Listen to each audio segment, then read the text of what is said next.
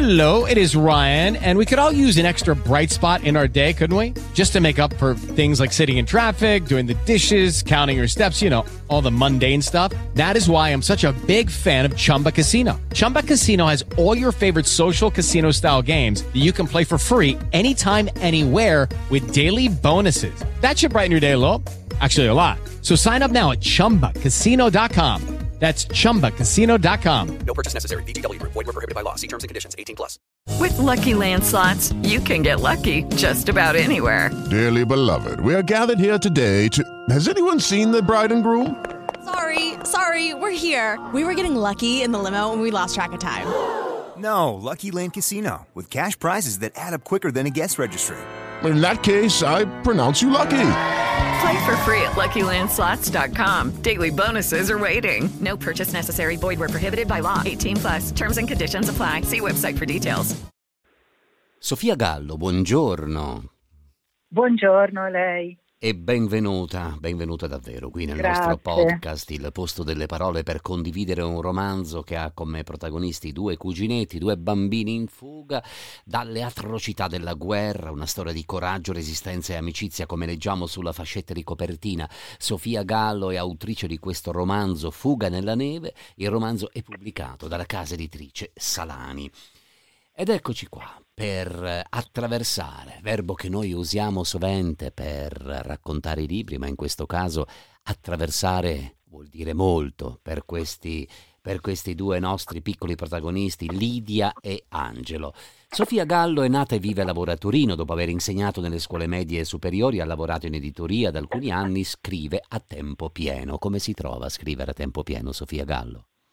È una grande, una grande passione, un grande privilegio, dovuto anche all'età perché anni passano e quindi il tempo si è dilatato per me, quindi mi trovo sicuramente bene, sono contenta di poterlo fare. Quindi, per così dire, ha lavora- tutto il tempo per scrivere adesso. Sì, la scrittura è una cosa che richiede molto tempo e quindi, quindi è bene questo fatto di averne di più a disposizione è una cosa che mi rallegra molto, sì. Mi ricorda, mi ricorda in maniera molto simpatica una nostra, una nostra ospite, di cui non, il nome, non farò il nome, ma è una notissima, è una notissima traduttrice, anche molto molto importante. E diceva, ma noi che facciamo questo lavoro di tavolino, in sostanza, eh, stiamo sempre, stiamo sempre eh, davanti al computer, prendiamo appunti, ci alziamo poche volte, se non magari per mangiare qualcosa e altre necessità, e, e stiamo sempre seduti. La cosa brutta è che a questo punto poi non muoviamo e, e ne va della linea. No, ma io non sto sempre seduta. Eh, lo so, lei va in Io montagna, ho, quindi... ho tante, ho tante occupazioni e tante cose da fare, però eh, diciamo che eh, ho, ho passato l'età diciamo, lavorativa dell'impegno fisso di lavoro e quindi sempre diciamo nella mia, nella mia vita è sempre privilegiato rispetto alla scrittura è stata una, una risorsa un po' a latere di- delle, delle- delle cose che ho fatto per dovere e anche per piacere e poi ho la famiglia, ho le nipoti ho E poi soprattutto alla montagna, alla montagna, no? Alla Eh sì, montagna. poi mi alzo dalla scrivania, faccio un po' di esercizio e poi cammino, sì, cammino, cammino anche in città. Vado in montagna cammino, ma cammino anche in città, cammino in collina, anche qui. Qual è l'ultima Quindi, passeggiata che ha fatto Sofia Gallo? Eh, sono andata col- con sci da fondo, sono andata in montagna a fare fondo, ho passeggiato con le, un po' con le ciaspole e un po' con gli sci da fondo in montagna. Adesso vado sovente, quasi, quasi tutti i weekend, non tutti, ma quasi. Quindi, Tra l'altro Io- l'amore per la montagna si vede anche nei suoi libri, per esempio Un'estate in rifugio che ha vinto il libro Leggi montagna, sempre per Salani e adesso Fuga, Fuga nella neve. Lei da tantissimi Sì. anni è iscritta al CAI, vero? Io sono iscritta al CAI da tantissimi anni, forse neg- negli anni più recenti non mi sono più riscritta, ma ero iscritta al CAI dal- da, da quando avevo 14-15 anni. Ho praticato tanto la montagna, adoro la montagna in tutte le sue, le sue forme, ma non in modo retorico, proprio è un ambiente che mi fa star bene, cioè mi sento nel mio e mi è piaciuto molto arrivare a raccontarlo quando è stato in rifugio perché mh, è stata una cosa un po' eh, diversa dalle altre tematiche più legate magari ai viaggi o alla scuola o ai libri, mh, alle comunità diciamo così di ragazzi. E ho inventato questa storia di, di, questo ragazzino che vive tutta un'estate in un rifugio di montagna che conosco molto bene e la cosa mi è piaciuta molto e ho avuto diciamo dei buoni riscontri sul fatto che la montagna come protagonista si sentiva ecco, nel libro. In questo ultimo c'è, ma un pochino più c'è anche in questo ultimo libro la montagna, certo. solo per la neve. Eh sì. Tra l'altro, perché... tra l'altro l'immagine di copertina disegnata da Francesco. Bongiorni, lei ce la può ah. raccontare questa immagine? Ma l'immagine della copertina, guardi, perché nel meccanismo dei, dei libri è abbastanza interessante, perché gli editori eh, devono fare le copertine con un certo anticipo, fare, far fare, decidere chi le fa, sceglierle con un certo anticipo.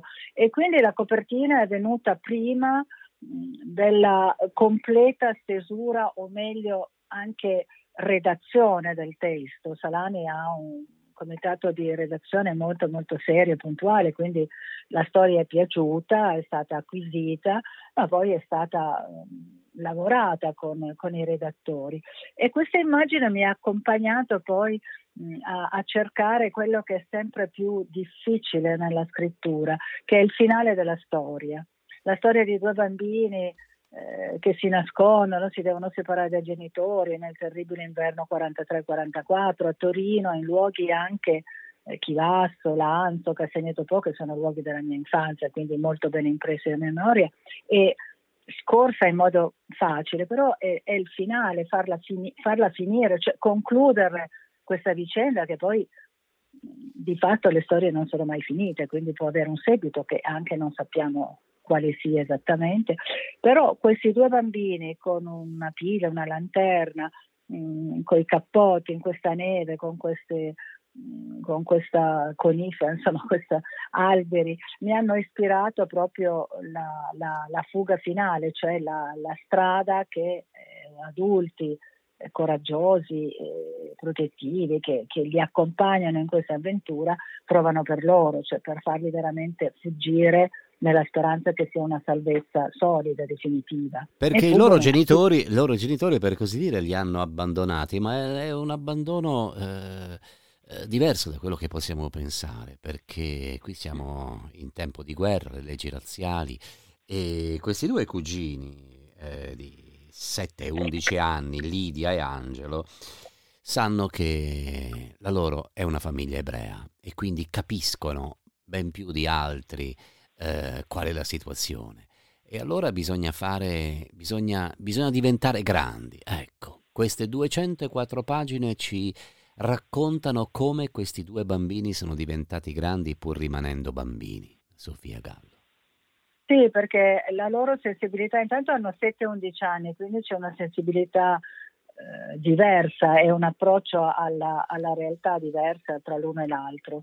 Eh, però loro si rendono conto che non c'è stato niente di volontario, anche la lettera che la mamma lascia ad Angelo lo esplicita, è, è una costrizione terribile in cui si chiede a loro e soprattutto a Angelo più grande di essere cosciente che questo fatto è, è, un'emergenza, è una costruzione per la loro salvezza, per la loro protezione. E in effetti è così ed è stato così per moltissime famiglie, per moltissimi casi, nel senso che eh, nascondersi del, dei genitori non era così sicuro eh, come, come ci si poteva aspettare, quindi i bambini sono stati mandati in questa parrocchia dove c'erano altri bambini per essere protetti. Sapevo eh, che dovevo intingere le dita nell'acqua santiera, farmi un segno della croce sul petto e compiere una rapida genuflessione. Avevo paura che al momento di toccare l'acqua benedetta tra i muri sarebbe rimbombata una voce adirata: Quel bambino non è cristiano che esca di qui, è ebreo. Invece l'acqua fremette appena la toccai sposò la mia mano e si sparse pure fresca tra le mie dita. Questo è un breve passaggio di un libro molto bello, Il bambino di Noè e quel bambino Joseph, anche lui aveva sette anni, no? eh, gli, stessi anni di, gli stessi anni di Lidia. Perché la scelta di questa frase, Sofia Gallo? E l'ho scelta perché, a parte, a parte, la bellezza, la poesia di quel libro, la situazione in qualche modo è analoga. Loro all'inizio perlomeno sono in questa, eh, protetti in questa parrocchia in cui eh, non è più importante che siano, cioè, gli, gli, non è più importante che siano ebrei o che siano bambini, i bambini sono tutti comunque protetti e quindi anche loro si sentono spaesati perché non sono cristiani, non conoscono le parole delle preghiere cristiane, eh, nessuno pronuncia apertamente il fatto che loro siano ebrei, ma gli adulti se ne accorgono e lo sanno e li aiutano a, a vivere eh, questa loro questa loro situazione, questi loro nomi falsi, loro si devono nascondere sotto i nomi falsi. E però la loro identità di bambini è l'affatto più importante anche dal punto di vista umano. Questo libro è un libro, io lo ritengo, lo amo molto e ho impiegato molto anche a scriverlo. Eh, penso che sia un libro che evidenzia proprio l'umanità gratuita, l'umanità che viene fuori da questi personaggi adulti che non sono degli eroi, non sono neanche politicamente schierati in modo assolutamente de- deciso, determinato, sono adulti che proteggono dei bambini, che hanno diritto di essere protetti in quanto tali.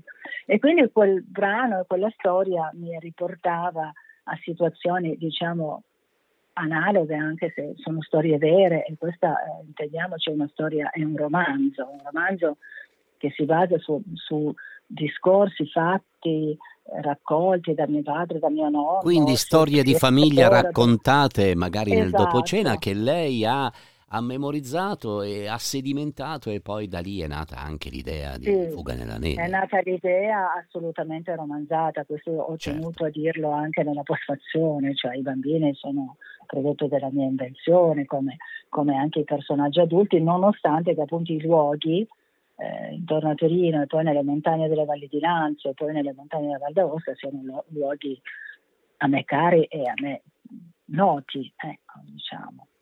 Ed è una storia questa che dobbiamo conoscere perché questi due bambini, Lidia e Angelo, hanno bisogno, hanno bisogno di essere accompagnati nella loro fuga, nella loro fuga nella neve. Hanno bisogno di essere accompagnati e questo credo che sia un atto importante. Accompagnati quando, per esempio, eh, si fanno delle domande, no? E, e, se quelli odiano gli ebrei, ci avrebbero consegnati poi magari ai tedeschi, che cosa facevano i tedeschi ai bambini ebrei? Ecco, e quello è un passaggio importante quando, quando sentiamo porsi quelle domande, perché sentiamo non solo il suono delle domande, ma la paura dentro questi due bambini.